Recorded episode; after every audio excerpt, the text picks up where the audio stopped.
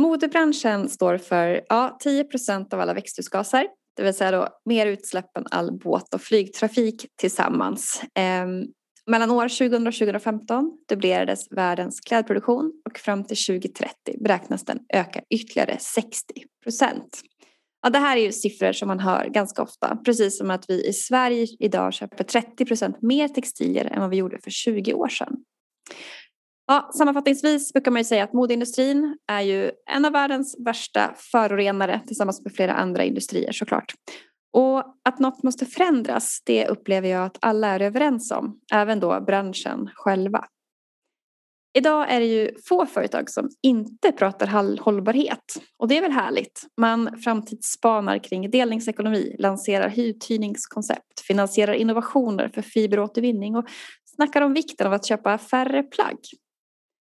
Samtidigt så är det ju business as usual. Ja, nya kollektioner, reklamkampanjer och trender. Produceras enorma volymer och allt verkar snurra på exakt lika fort, om inte fortare, för varje ny säsong. Eller? Ja, hur ser framtiden ut egentligen? Är det mycket snack och lite verkstad eller är det på allvar någonting totalt omvälvande på gång?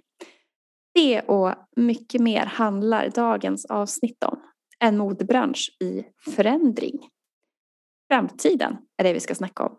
Och det ska jag göra med Adrian Cetreus från Science Park Borås.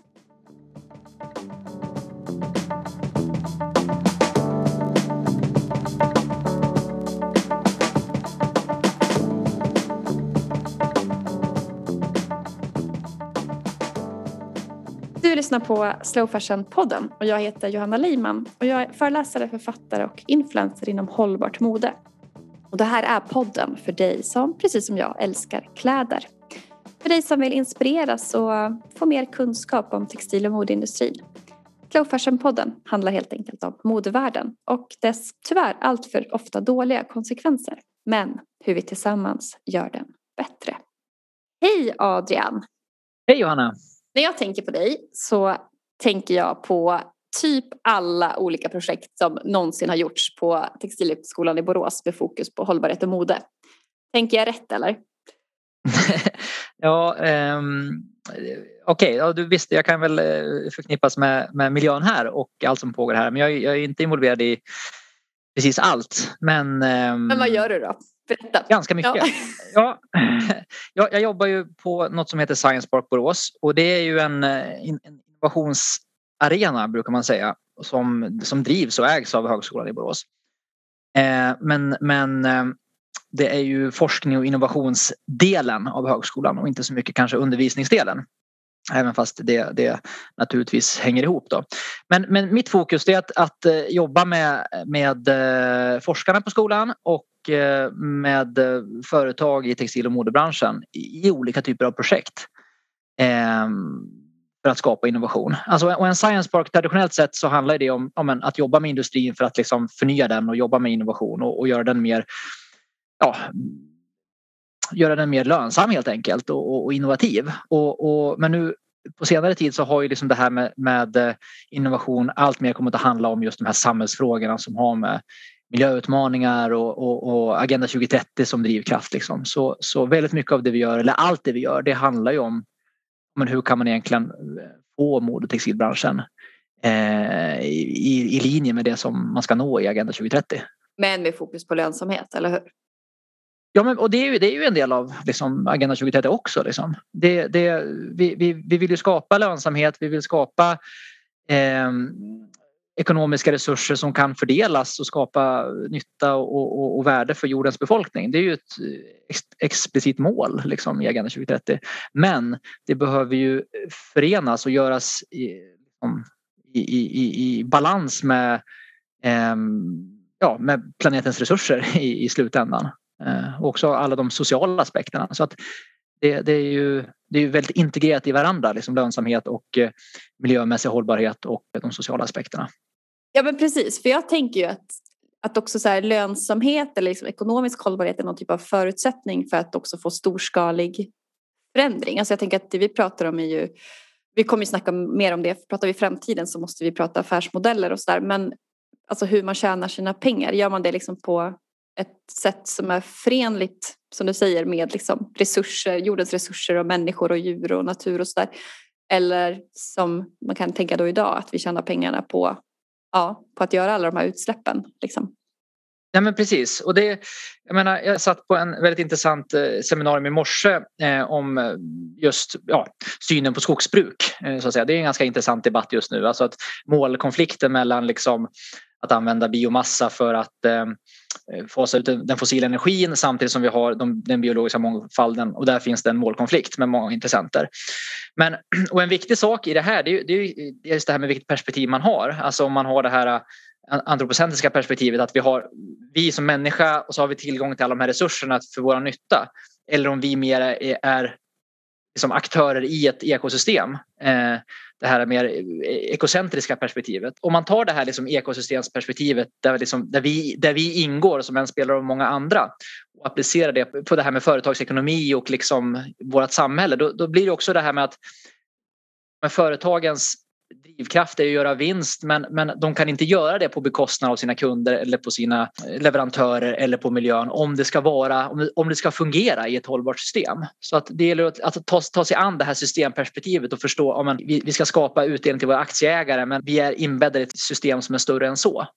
Och hur kan vi agera i det systemet? Det är det som blir, liksom blir nöten att knäcka lite grann. Men har man, har man förstått det då? Jag tänkte just utifrån det här eh, att det snack, eller som jag pratade om i introt att det snackas väldigt mycket. Eh, samtidigt mm. så går man liksom in i valfri butik eller scrollar på internet så känns det som att det typ ändå står still. Att det är verkligen, ja, det är sälja mycket nytt ofta och mm. producera avfall typ. Ja. Ja, men alltså, jag tror att man, man vet om det på, på en nivå och samtidigt så, så är det ju väldigt svårt att göra snabba förändringar eftersom man är beroende av Alltså, förändringarna måste ske på affärsmässig grund också. Liksom. Så jag menar om, om valfri eh, modekedja X liksom, de har ju väldigt mycket risk att i det korta perspektivet tappa mycket värde vilket är till skada.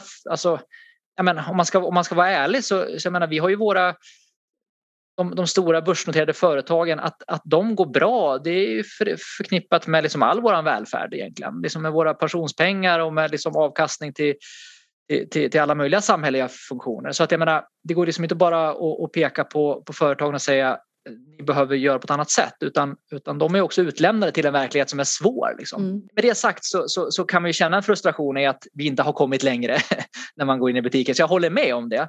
Men, men just att det, är en, att det är en komplex fråga som det är ganska naturligt att det tar tid. Man har också kanske under extremt lång tid byggt in sig i ett väldigt så här, ohållbart system. Jag tänker hela liksom, fast fashion och liksom, den typen av utveckling som också har Alltså oavsett om man inte är ett fast fashion-bolag så, så liksom verkar man ju utifrån de premisserna liksom att det ska gå snabbt och det ska, alltså volym och man har liksom kanske lägre marginaler per sålt plagg. För priserna har ju gått, verkligen gått ner sen, liksom, de senaste decennierna och sådär. Man jagar kostnader men att då gäller det att sälja volym för att få lönsamhet och sådär. Att det liksom, det är liksom grundproblemet på något sätt. Att man har ett, ett system. Jag tänkte, ja, det var faktiskt ett, ett av de största svenska modeföretagen som sa att ja, men det är ju som att vända en mm. atlantångare. Det är inte bara att Nej. göra. att... Nej, det, det, det, det är många spelare och aktörer och, och saker som, som behöver förändras, egentligen allt. Eh, och och det, det, är väl det Alltså just det här systemperspektivet och systemförändring och paradigmskifte och den typen av begrepp. Det tycker jag ändå att liksom, men allt fler, både, både inom politik och beslutsfattare absolut, men även liksom representanter från företag pratar om. Alltså, så att tillbaka till medvetenheten. Jag, jag tror att medvetenheten finns där så att säga. Eh, utan alla håller på och sliter sig med just huret just nu. Eh, jag, jag, tycker ju att själva bilden med cirkulär ekonomi som, som en, ett, ett verktyg för att nå är ganska bra. Och tillbaka till vad du sa, vi, vi har cirkulär ekonomi kommer vi komma in på sen men just mm. där, där, vi står idag kan vi kalla för linjär ekonomi. Då. Och precis som du säger, vi har blivit väldigt duktiga på att tjäna pengar i den, i den linjära ekonomin. Linjär och eh, hållbar och ojämlik. Men, men som sagt, vi är väldigt duktiga på att tjäna pengar i den det är ju, en, det, är ju det som är kanske den, det, det största hindret kanske. Då. Men, men eh, utifrån det då skulle vi, om vi börjar prata lite där då, om man, om man nu ska mm. tänka en storskalig förändring, eh, alltså utifrån mm. För det, det ni också gör på Science Park, eller med Retextile-projektet och så här, det är ju faktiskt att utforska tillsammans med eh, modeföretagen och andra typer av sätt att tjäna pengar som du pratar om huret. Alltså att det är det som är liksom mm. den stora utmaningen nu att man vet varför men eh, mm. man testar uthyrningskoncept men då är det liksom det är ju ja, inte ens en promille av kanske ens omsättning som har det eller att ni har gjort remake-kollektioner till exempel med några av de här största och så utforska liksom det. Men krävs det annat också? Alltså är det typ lagstiftning och andra typer av liksom saker mm. vi också måste få till? Eller? Det behöver absolut an, andra typer av regelverk för att främja den här hållbara ekonomin och, eller den cirkulära ekonomin. Lite grann vilken benämning man vill sätta på den. Jag tycker att den cirkulära ekonomin är ganska bra att jobba med för den går att konkretisera i olika sammanhang och den, den kan rätt definierat täcka ganska mycket. Eh, men men det, den är ju liksom inte alls anpassad för liksom de, de ja, strukturerna som, så som det ser ut idag. Liksom, eh, fel, fel saker är subventionerade. Eh, vissa saker kanske behöver liksom, eh, promotas på olika sätt. Eh, ja, och så vidare. Så, så vi behöver lagstiftning som, som främjar det här systemet som vi vill skapa. Har du några konkreta förslag där, vad det skulle kunna vara? Ja, men alltså det, har, det är både stora och små frågor. Men om man, om man tar liksom på konsumtionssidan, så vad är det vi vill åstadkomma? Jo, vi vill åstadkomma att saker och ting hålls i bruk. Att produkter som, som tillverkas stannar kvar på marknaden och, och liksom används och liksom skapar värde genom att de används för den som brukar dem men också kan innebära nya affärer för de som är affärsidkare eller kan delas mellan användare och sånt. Eh, och där kan det ju handla, där är, ju, är det ju både utifrån liksom hur den konsumtionen är beskattad eh, och inte som, som blir delar. Alltså sån här, den typ, typen av grön skatteväxling som, som man experimenterar med idag. Eh, skatter på vissa saker, eh, sänkt moms på andra saker. Den typen av incitament finns ju. Men tänker du bara, för jag tänker här finns det också mm. två vägar att gå. Alltså det ena är ju subventioner som man jobbar mycket med mm. idag, alltså mm. repavdrag och alltså man ska kunna, ja men så här, ska lägre momsats på reparationer. Att, eh, ja men ideell second hand har ju ingen mm. moms till exempel mm. och sådana där saker. Eh, men jag personligen, jag tänker mm. subventioner är en väg att gå men man kan ju också tänka beskattning. Alltså jag har ju någon så här, alltså lite som man har med mycket annat, till exempel en koldioxidskatt, att saker ska kosta sitt verkliga pris. Alla vi är överens tror jag om att nyproducerat, alltså nya resurser är för billiga. Och att och att det, liksom, det spiller över på allt annat. Det är därför vi tycker det är dyrt att laga. Eller... Förändrade skatter tror jag är, är viktigt för det. Sen så man, att man jobbar på en högskola som är en statlig myndighet så jag vill inte hålla på och vara alltför specifik i, i åsikter och sånt där. Men mer bara att konstatera att precis som du säger både, både momsfrågor och skattefrågor behöver förmodligen justeras, tänker jag då. Men alltså oavsett på något sätt att så här, det nyproducerade, ja men som sagt saker ska kosta sitt verkliga pris mer, alltså lite det här, det som är en god gärning ska också vara eh, mer ekonomiskt fördelaktigt. Ja, det är ju inte, det är inte, det är inte helt långsökt att, att tänka de tankarna. Så det, nej, absolut. Sen, sen så har vi ju väldigt mycket just kopplat till den, den textila produktionen. Alltså eh, de olika stegen i produktionsapparaten som är de mest resurskrävande. Eh, hur kan man fasa ut de stegen, ersätta dem med andra typer av steg? Råvaruframställningen Ehm, man pratar idag, alltså för tio år sedan pratade man ju liksom ekologisk produktion men nu pratar man mer i termer av liksom regenerativa system då, nere på råvaruframställningen. Och, och, och det blir ju, det är ju väldigt komplexa frågor eh, som är lite grann beroende på vilken råvara, vart den produceras och vad som är förutsättningarna där. Så att det, det, är liksom, det, det blir, det blir o, olika typer av liksom frågor och såna här liksom, eh, policylösningar man behöver titta på. Men, men, men det står klart att, att förändrad policy och förändrad liksom, politik eh, på alla nivåer är, liksom, ja, är, vikt, är viktigt för att skapa förändringen. Exempel, om jag tolkar dig rätt, skulle kunna vara alltså att det blir förbud mot vissa kemikalier eller vissa, att, det, att man inte får släppa ut utan reningsverk vatten vatten, alltså den typen av saker eller? Ja, alltså att, att, eh, att reglera på olika sätt som, som är genomförbara. Som sagt, det, det är inte, inte mitt expertisområde eh, när det kommer till just lagar och regler. Mest bara konstatera att eh, det finns mer att, att göra där, på det området. Textilindustrin mm. är ju väldigt, väldigt global eh, och det är väl ofta där som man också tänker att det kanske finns en, en mm. problematik. Att det vi pratar om nu, att det behöver ju finnas en, en typ av internationell lösning mm. till exempel ja. kopplat. Jo, men precis. Ett sätt att liksom synliggöra och komma åt och jobba med frågan det är ju just hela, hela ämnet transparens.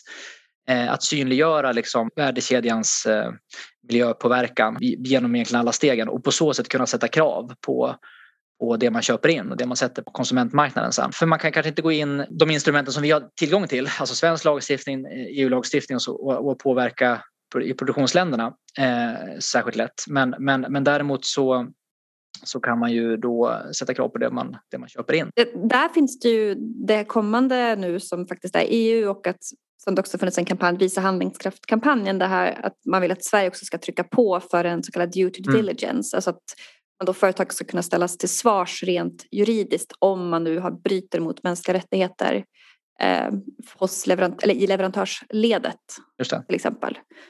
Det, det är väl ett, en typ av ett sådant exempel att man då att transparensen blir mm. så viktig att du ska kunna liksom säkerställa hela, eh, hela produktionskedjan att det inte sker eh, någonting kring, ja, det i det här fallet är det då mm. mänskliga rättigheter och social hållbarhet och sådär.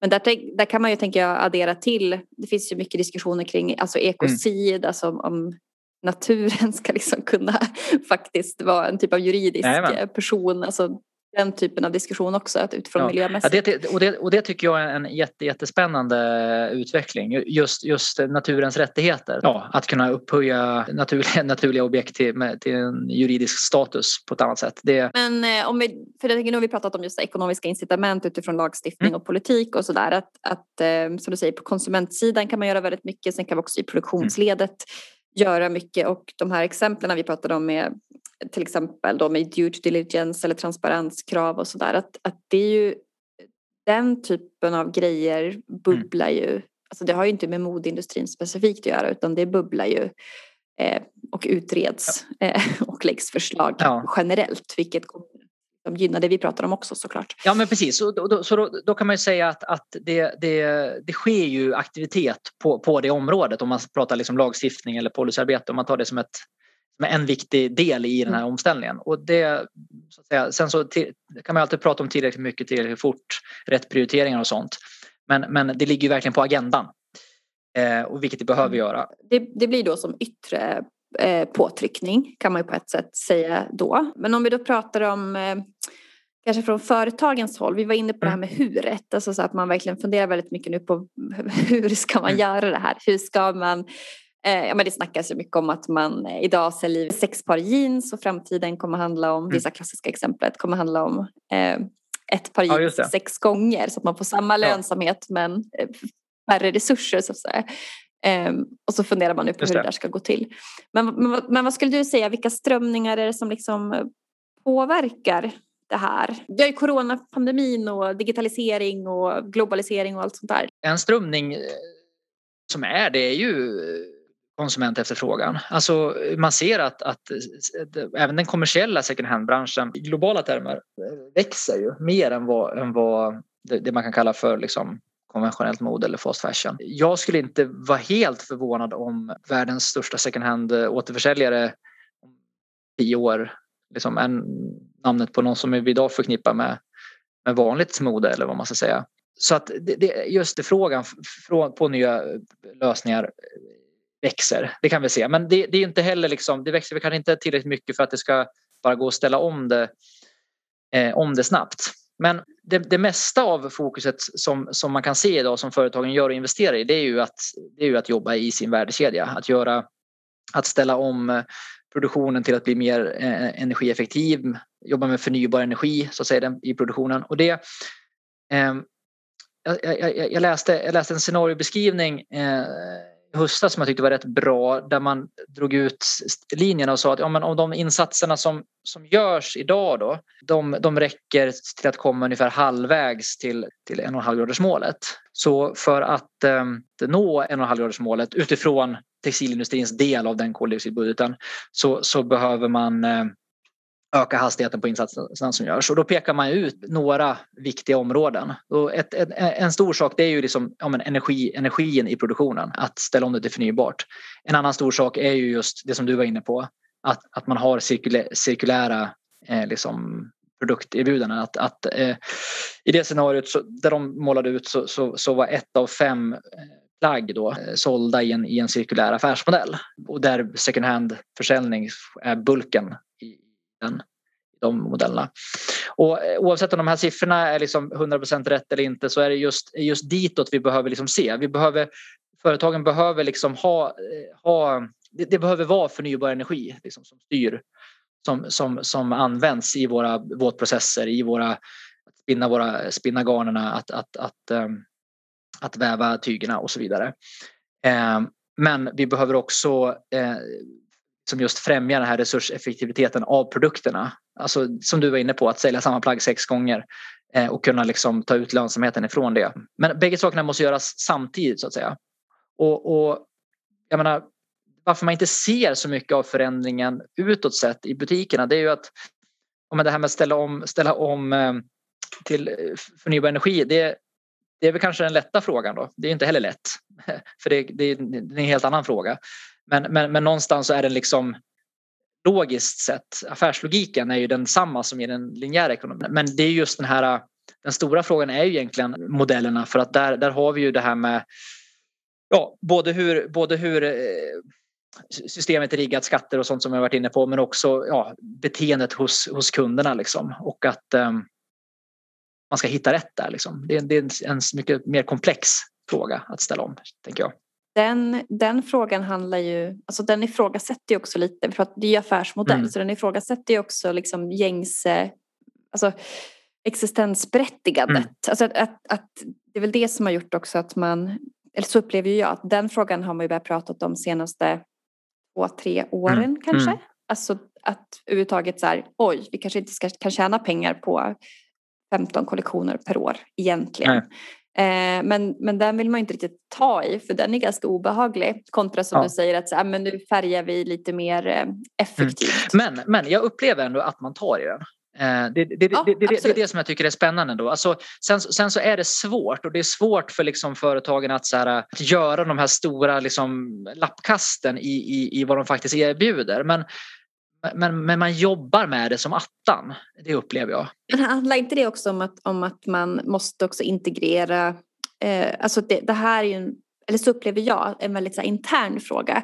Att tidigare fram tills typ nyligen då eh, så har man, liksom hållbarhetsavdelningen som höll på med sina grejer och sen så hade man styrelsen fattade vissa beslut och så hade man mm. marknadsavdelningen och, och nu är plötsligt så bara shit allt måste hänga ihop. Vi kan ja. inte ha en rabattkampanj samtidigt som vi eh, har en hållbarhetsavdelning som pratar om att vi måste snacka om konsumtionen. Liksom. Ja. Så, så håll, hållbarhetsansvarige eh, behöver ju sitta i ledningsgruppen. Det är ju det som man, man behöver eh, förstå. Alltså det, det, mm. det, det, kan inte vara liksom en funktion vid sidan av de affärsmässigt strategiska liksom, eh, funktionerna utan det måste vara superintegrerat i ja, det affärsmässiga. Och, och, vissa företag jobbar ju så, allt fler kanske då, eller i alla fall de här som man brukar lyfta fram som piloter och föregångare och sånt. Men, men det behöver ju bli kanske standard då för att just att, att, att den här frågan blir också en så här eh, en långsiktig överlevnadsfråga.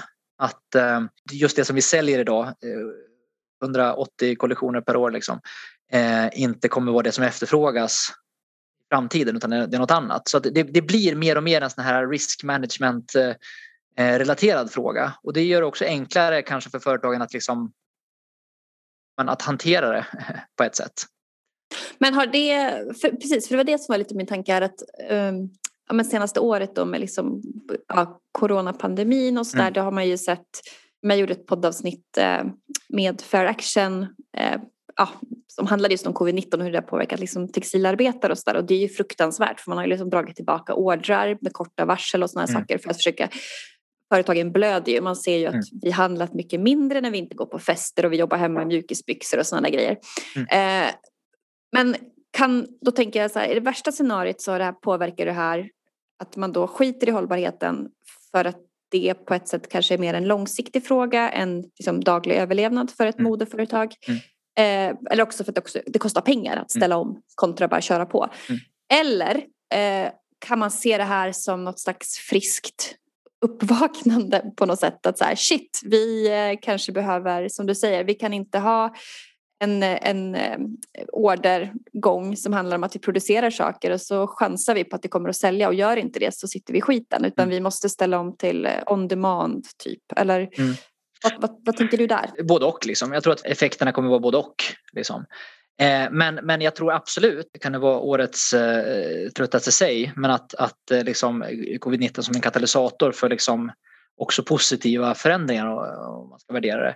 Just i, just i det här fallet. Det, synliggör liksom, heter det, bristerna och eh, vad ska man säga, riskerna med, med, med, med de, den här typen av affärsmodeller. Sårbarheten? Så, så, sårbarheten är det ord jag far efter. Det blir som sagt risk, risk, risk management eh, Eh, perspektiv på det som gör att eh, som till, till exempel kan påskynda en sån tendens som vi har såg även innan covid med, liksom att, att, eh, med produktion återigen i Europa. Liksom, eh, att jobba eh, liksom på andra sätt med, med sina suppliers. Ehm, det i sig kanske inte behöver betyda att det blir mer resurseffektivt men det, det, möjlig, det är liksom en, en svårighet med den textila värdekedjan är ju att den är så jäkla fragmenterad och väldigt svår att, överblicka. Och genom, att, genom att bara plocka hem sin produktion, att jobba närmare sina producenter och ha längre relationer med dem, så det, det innebär ju också möjligheter att driva förändringsarbete på ett, på ett mer liksom positivt sätt. Och eh, om man sen vill ställa om då som du säger till, eh, till eh, mer efterfrågestyrd produktion, att man kanske gör man kanske har mindre spekulationsordrar och kanske har påfyllnadsordrar efter eh, lite mer on demand. Alltså att man säljer slut, man, man, producerar lite i början, säljer slut på det och är snabb på att fylla på med det som efterfrågas och inte har massa överproduktion.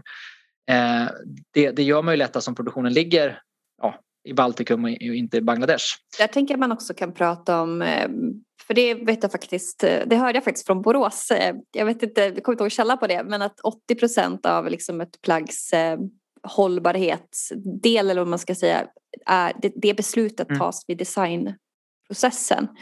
Ehm, mm, och jag tänker där också att det är en designfråga, att man kanske då flyttar kollektioner, alltså att man, man gör saker som inte mm. är maj 2021 utan att Mm. Ehm, det vet jag Filippa K har gjort det ganska länge att de flyttar x antal procent av en kollektion till nästa eh, år och att man då mm. inte behöver sälja mm. slut, man behöver inte rea utan att de grejerna har en lång livslängd rent trend och designmässigt så att säga. Ganska eh, bra exempel på det liksom där eh, man säger, produktionsstrategi och värdekedja produktdesign och liksom själva kunderbjudandet hänger ihop i en, liksom en logisk ja, i, i, i, en, i, en, i en strategi helt enkelt. Och det, det, är lite grann det som våra projekt syftar till.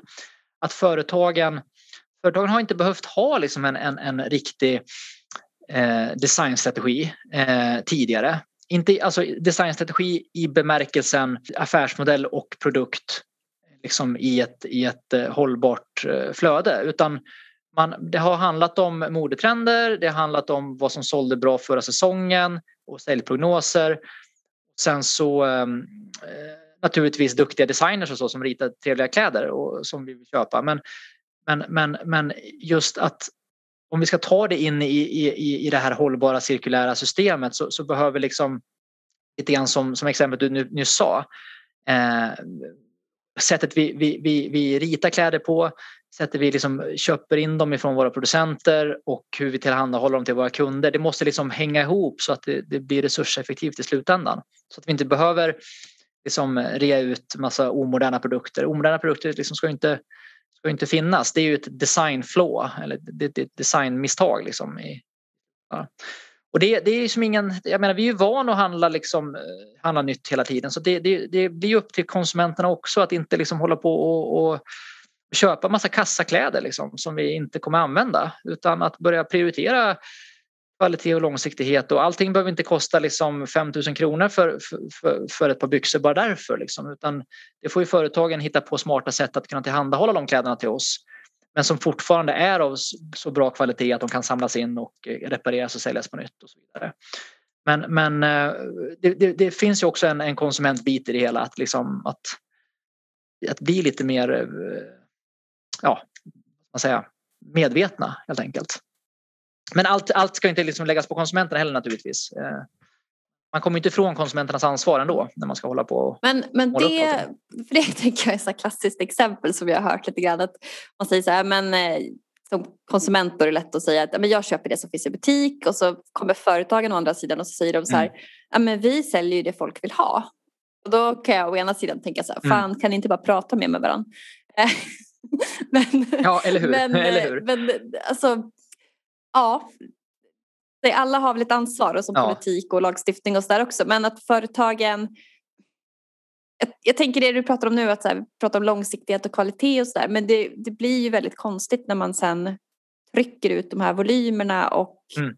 eh, har ja, prislappar som uppenbart ska locka mig att köpa saker som jag inte behöver tänka till på.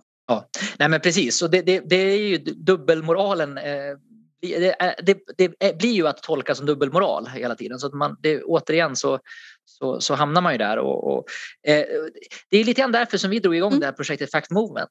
Eh, det, är ett projekt som vi driver eh, tillsammans med Göteborgsregionen eh, sedan ett par år tillbaks. Och det går ju ut på lite grann att vi har eh, våra eh, aktivister som är privatpersoner som, som eh, under nio månader inte ska köpa några nyproducerade kläder utan istället då eh, i olika såna här månadsteman och i olika utmaningar testa annan typ av konsumtion. Man kan prata om cirkulär konsumtion. Så det är både så här liksom att liksom hur blir man en bra second hand-konsument till liksom laga mina kläder eller liksom byta med varandra eller, eller vad det nu kan vara för någonting. Där har man väl också workshops i så här redesign och remake och liksom styling och ja, alla. Ja, alltså alla aspekter. Alltså, nummer ett är ju egentligen så här att bli, bli bättre på att använda det du har. Liksom. De flesta har jäkligt bra grejer i garderoben, eller många i alla fall. Men, men, men eh, det kanske handlar om liksom hur, man, hur man kombinerar saker som gör att man blir pigg på att bära dem igen. Liksom. Så det är som att, att ja, styling eh, har nästan varit det var så grundkursen. Liksom. Hur, hur, ja, hur blir man bättre på att styla? Så att säga? Hur kan man hitta sin stil på, på, på nya sätt? Men utan att fylla på med nya grejer. Mm. Eh, men vad jag vill komma till att just att jobba, att jobba med konsumenterna, liksom att, att både inspirera dem men också föra dialog med dem. Det anser vi är vi ser det här som lite grann metodutveckling för, för affärsutveckling eller vad man ska säga. Att det här är det som företagen ska göra framöver. Att de ska driva fact movement eller, liksom, eller motsvarande. Just för att liksom så här, ja, men, kunna ha den här dialogen med sina konsumenter. Jag, jag, jag vill återknyta till det, jag sa från början det här med att när man pratar om, eh, om man har det, det ekocentriska perspektivet jämfört med det eh, antropocentriska, alltså att om man ser människan som en ovanför naturen eller som en del av naturen. Så, så i det här cirkulära systemet så blir ju liksom konsumenten också ja, men, eh, i, det, I det nuvarande linjära systemet kan man säga att konsumenten är liksom eh, någon vi ska pracka på massa varor. Liksom. Någon som vi ska någon som står där i slutet och bara tar emot. Det är en passiv aktör liksom, på något sätt. Medan i det här cirkulära systemet och där vi, där vi är inne nu med faktivisterna, där blir ju liksom konsumenten mycket mer involverad i själva liksom flödet. Det är ju konsumenterna vi vill, vi vill sälja kläder till dem, men vi vill ha tillbaka deras kläder för att kunna sälja dem på nytt i en second hand-marknad. Vi vill kunna sälja lagningstjänster till dem. Vi vill att de ska gå till just mig för att laga sina jeans och inte till någon annan. Eh, och så, så, och i, i ett sådant system, där blir, liksom, där blir själva relationen med konsumenten ja, men något helt annat än vad relationen med konsumenten är idag. Liksom, när, det, ja, när det gäller att pracka på konsumenten så mycket kläder som möjligt. Och det var ju någon som myntade det här begreppet cirkulent. Jag tycker det är ganska mm. bra för liksom, det, det, det är liksom, ja, men då ingår företaget ingår i systemet, privatpersonen ingår i systemet, eh, naturen ingår i systemet och, och, och, och, och alla är liksom på samma jämlika nivå. Eh, ja, jag tycker att det, det, det och man måste nästan ta sig an det perspektivet för att det här cirkulära systemet ska bli lönsamt. Liksom.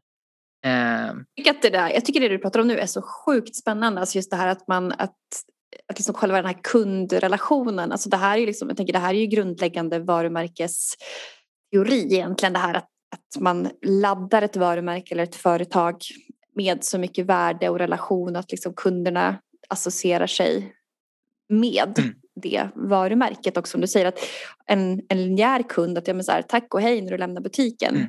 Hoppas du kommer tillbaks men jag vet inte. Kontra någon som faktiskt Alltså att man har en, en, som säger, en, en cirkulär relation typ. Ja. Att det blir hela det. Det är ju faktiskt så sjukt, eh, sjukt spännande. Ja, ja och, och, och, och, det är lite samma sak med liksom sina leverantörer. Liksom. Att, att eh, just de här långsiktiga relationerna i alla led. Det är liksom lite grann förutsättningar för att det ska kunna bli hållbart. En sak som jag verkligen har tagit till mig som jag har hört från lite olika håll men framförallt från er första omgång av um, Fact Movement. Alltså just det här att när man liksom man tänker på något sätt att men de får inte handla nytt då utan bara ska göra andra saker och många som går in i det här har, är ju har ju ganska hög modekonsumtion. Liksom.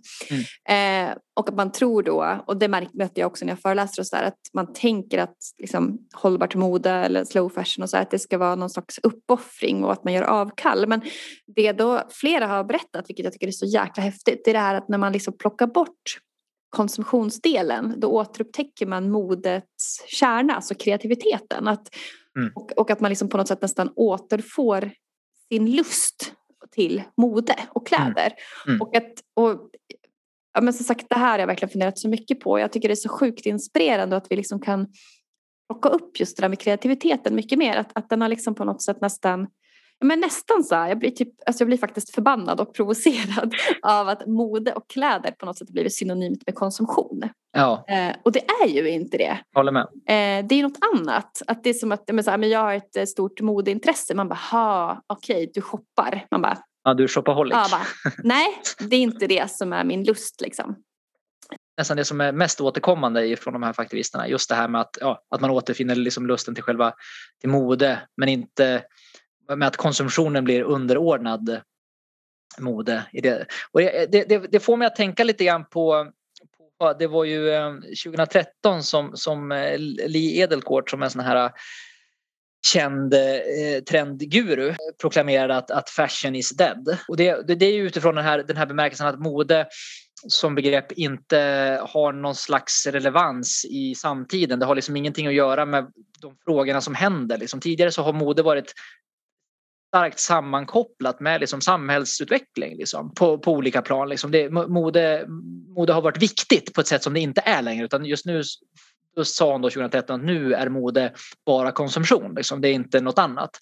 Men, men eh, det, så det här kan ju vara ett sätt att reclaim fashion på något sätt. Har jag, ser jag hela det här, om vi kallar det nu för en cirkulär omställning eller liksom det, någonstans återuppväcka det som mode faktiskt är och att konsumtionen är liksom ja, är underställd det så att säga. Det, mm, det har potential att bli det i alla fall, tänker jag att bli viktigt igen? Mm, jag gjorde ett poddavsnitt med eh, Kalle Malmgren som var före detta då creative director, alltså medan då Chip Monday fanns, eh, om mm, trend. Mm, och han, eh, mm. ja, men för det första så Chip Monday gjorde ju ett projekt, en remake-kollektion med, eh, mm. med er, mm. eller hur? Retake Style. Jajamän, jajamän. Ja. Det, var, det, var Kalle, det var faktiskt Kalle jag jobbade med, jag jobbade med då. Ja, och vi pratade om, det, om den också, så här, men just det här att han vände verkligen min bild av det här med trend. För jag har också tänkt att så här, trend och liksom kollektioner eller om man ska säga att i min värld då att det är liksom synonymt med eh, ny konsumtion och liksom resursutnyttjande och sådär.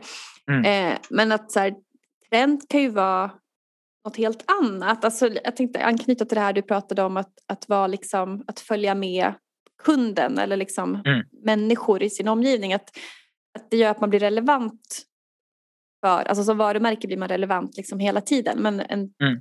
men en ny trend kan ju vara, alltså det kan ju vara en second hand kurerad kollektion eller mm. det kan vara ett event eller alltså ett, ett släpp kan vara något annat. Mm, ja men visst.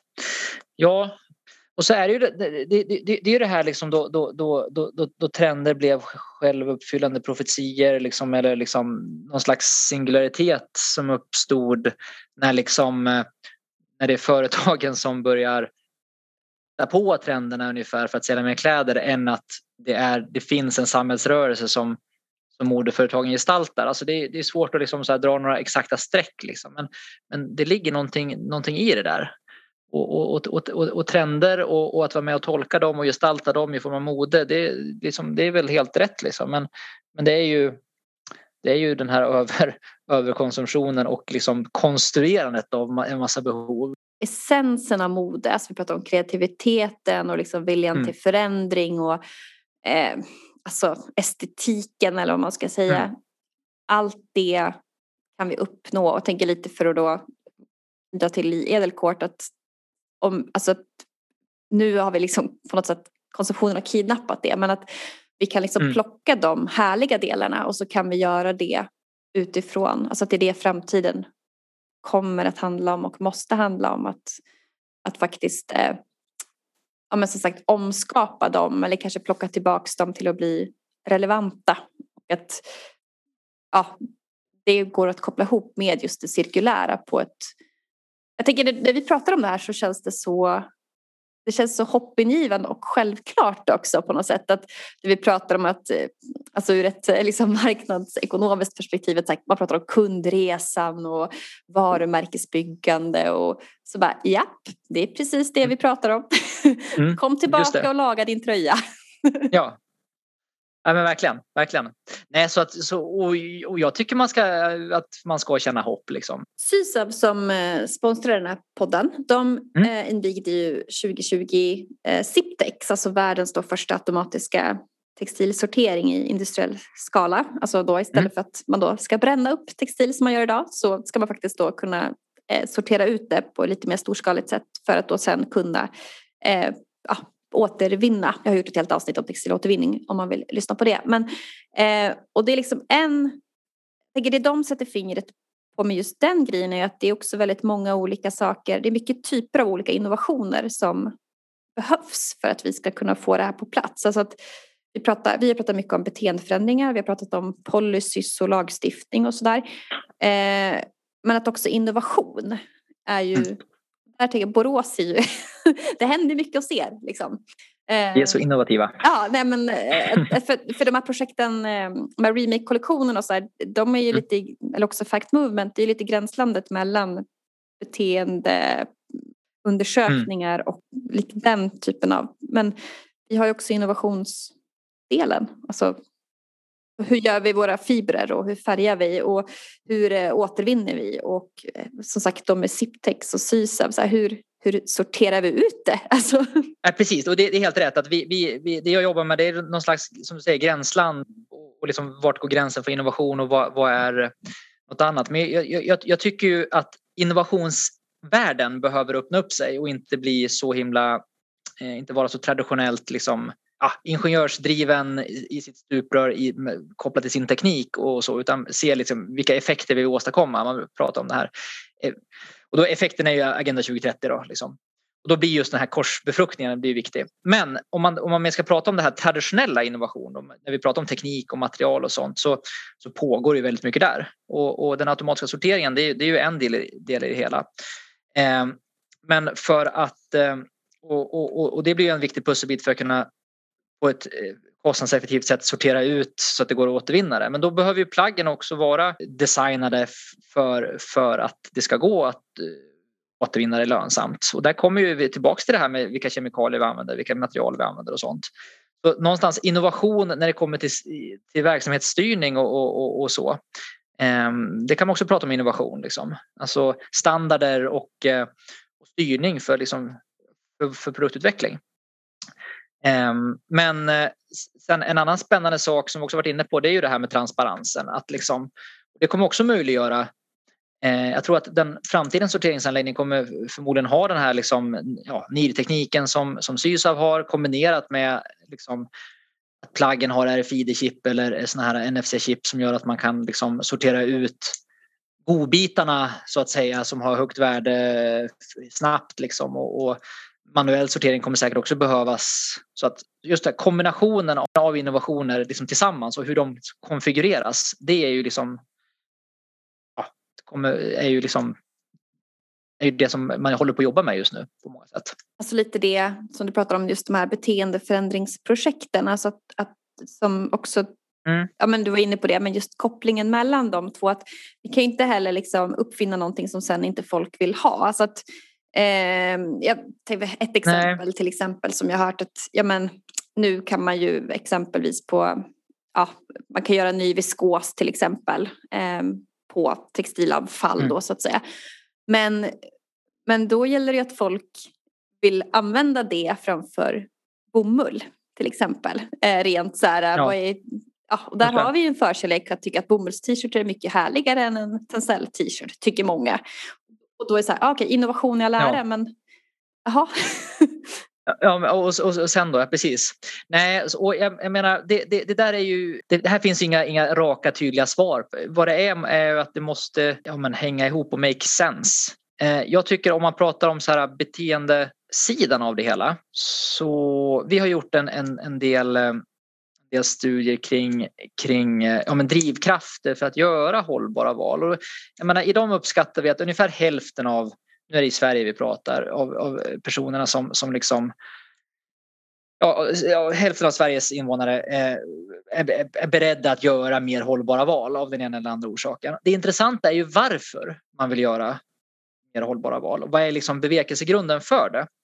Och det är ju här man börjar, kan man börja se, ut, se skillnad. Vi släppte en rapport där vi liksom där vi, där vi målade fram sex olika typer av liksom konsumentgrupper om man så vill. Som alla liksom går att nå med hållbara erbjudanden fast av helt olika anledningar. Och det, det, det, det är ju, det är ju lite grann så här in, in på marknadsföring. Om vi nu har den här nya Tencellen då eller vad det nu kan vara för någonting så behöver ju den liksom den behöver ju förpackas och eh, kommuniceras till den konsumentgruppen som gör det relevant för den att välja den produkten så att säga. Och det, eh, jag menar, en, de, som är, de som bryr sig om liksom material eh, materialens miljöprestanda, de, de kanske automatiskt väljer det för att man visar det på, på, på liksom någon, någon märkning eller så. Men medans, medans andra människor som, som, som är beredda att göra hållbara val fast på, av helt andra anledningar. Till exempel att man, man eh, för den egna, egna hälsans skull, att man liksom inte vill um, ha massa gifter i sina produkter eller, eller um, ja, det, ett gäng olika, liksom, olika konsumentgrupper som vi i vår rapport mejslade fram. Liksom. Så får man liksom någonstans förpacka det här, de här produkterna och kommunicera dem på ett sätt som gör att de tycker att det är värt att liksom köpa den just, eller som tilltalas av det. Och det, det hänger också lite, lite grann ihop med hur liksom, vart någonstans på hållbarhetstrappan står man. Eh, eh, är, man, är man på steg ett där man inte bryr sig?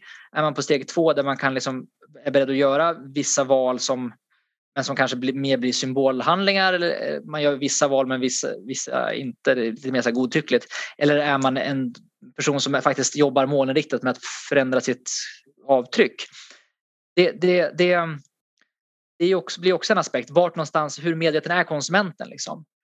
beroende på, alltså det här kan man göra ganska avancerade matriser och liksom ringa in sin, sin konsumentgrupp som företag och se ja, men hur, hur, hur kan vi hur kan vi då, hur, hur bör vi då utveckla produkter som, som gör att våra konsumenter faktiskt vill välja dem liksom, som är mer hållbara?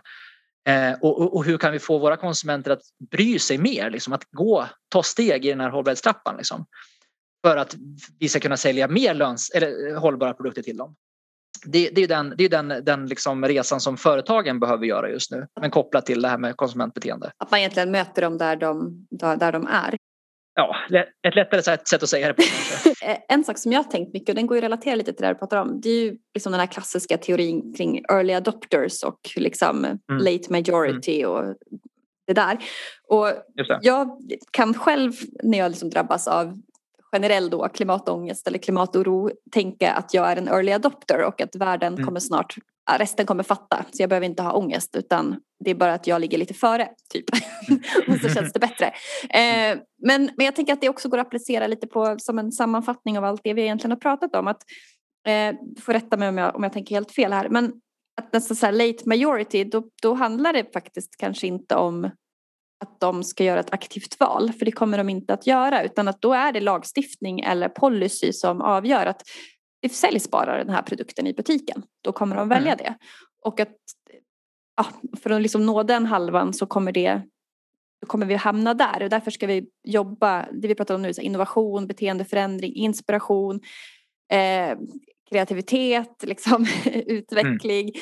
Att då är det liksom early adopters och att man liksom tänker att det är där man sätter någon slags norm. Alltså att samma tänk som man har kring trend generellt. Mm. Att mm. Varför börjar alla ha en viss typ av sneaker helt plötsligt? Eh, mm. kan, man, kan man applicera det på liksom hållbarhet och cirkulärt Absolut. tänk? Liksom? Absolut. Det var väl inte helt dumt tänkt. Och sen så vill jag också lägga till att, att, att jag tror också att de här liksom men, det kanske kan bli cynisk över, liksom, men, men alla sådana här åtaganden som företagen gör nu, liksom, där man säger att vi ska bli si och så. Alltså, eh, eh vi, vi, ska, vi ska jobba enligt Agenda 2030 och det här är våra mål. Men jag tror ändå att liksom, de commitments som företagen ändå sätter upp ändå har betydelse. Det gör liksom att, att, att även fast de har en kundgrupp som, som kanske inte är eh, Johanna Leiman, eh, early adopterserna så, så behöver de hitta sätt att liksom kunna förbättra sin produkt utan att de tappar sin, sin kundgrupp. Eh, och, och, de kanske inte kan marknadsföra det med, med hållbarhetsmarkeringar eh, men de måste, de måste hitta andra sätt att, att jobba med liksom, ja, för de, de, de, har satt upp målen och de behöver nå målen. Liksom. Um, och sen så kanske det finns kryphål och sätt att, liksom, att komma runt målen man har satt upp. Men jag tror ändå att, att, att man har liksom börjat sätta mål, att man, liksom, man dockar an till Agenda 2030 som företag, att det faktiskt har betydelse för också vad som, vad som sker. Och att visst, vi behöver lagstiftning, men, men vi behöver också man kommer inte åt allt med lagstiftning utan att jag, jag tror att liksom företagens goda vilja eh, kommer behövas också. Det, sagt, det, det är lagstiftning, företagens goda vilja och konsumenternas tryck tillsammans mm. som, som vänder skutan. Den här oljetanken. Jag håller helt med dig. Eh, det jag tänkte att man inte heller får glömma med liksom lagstiftningsdelen det är ju att många företag också välkomnar det för att det sätter lite schyssta spelregler för Ja, ja, för, ja. för, alla. Jag tänkte nu med det eventuellt då kommande mm, producentansvaret kring textilier mm. att mm. då kommer alla ha samma förutsättning och det kommer inte vara upp till liksom någons goodwill hur man agerar. Ehm, Nej. Så. Ja, så är det ju. Eh, det, det viktigare för näringslivet är, än att ha de allra mest förmånliga reglerna är ju att ha tydlighet. Mm. Liksom. Det är ju det, är ju, det, är det man behöver allra mest. Liksom. Sen så kan, det, kan de vara tuffa krav men, men så, länge, så länge de är tydliga och eh, förutsägbara så, så det är det man mest av allt önskar sig. Mm. Härligt. Vad, hur ska vi sammanfatta det här och avsluta det hela? Att vi känner hopp. Ja, ja, att vi känner hopp, att det, att det pågår mycket arbete som ännu inte har materialiserat sig ute i, butiker men att, eh, att vi har en spännande tid framför oss. Tror du på en, eh, tror du på en eh, hel oms, omvälvande omställning av modebranschen? I, I'm, I'm a believer. Mm. Det vill säga det kommer in, så som de tjänar sina pengar idag, det kommer inte riktigt se så ut om tio år eller? Nej, nej. Det tror jag inte. Det är min, det, det är min tro.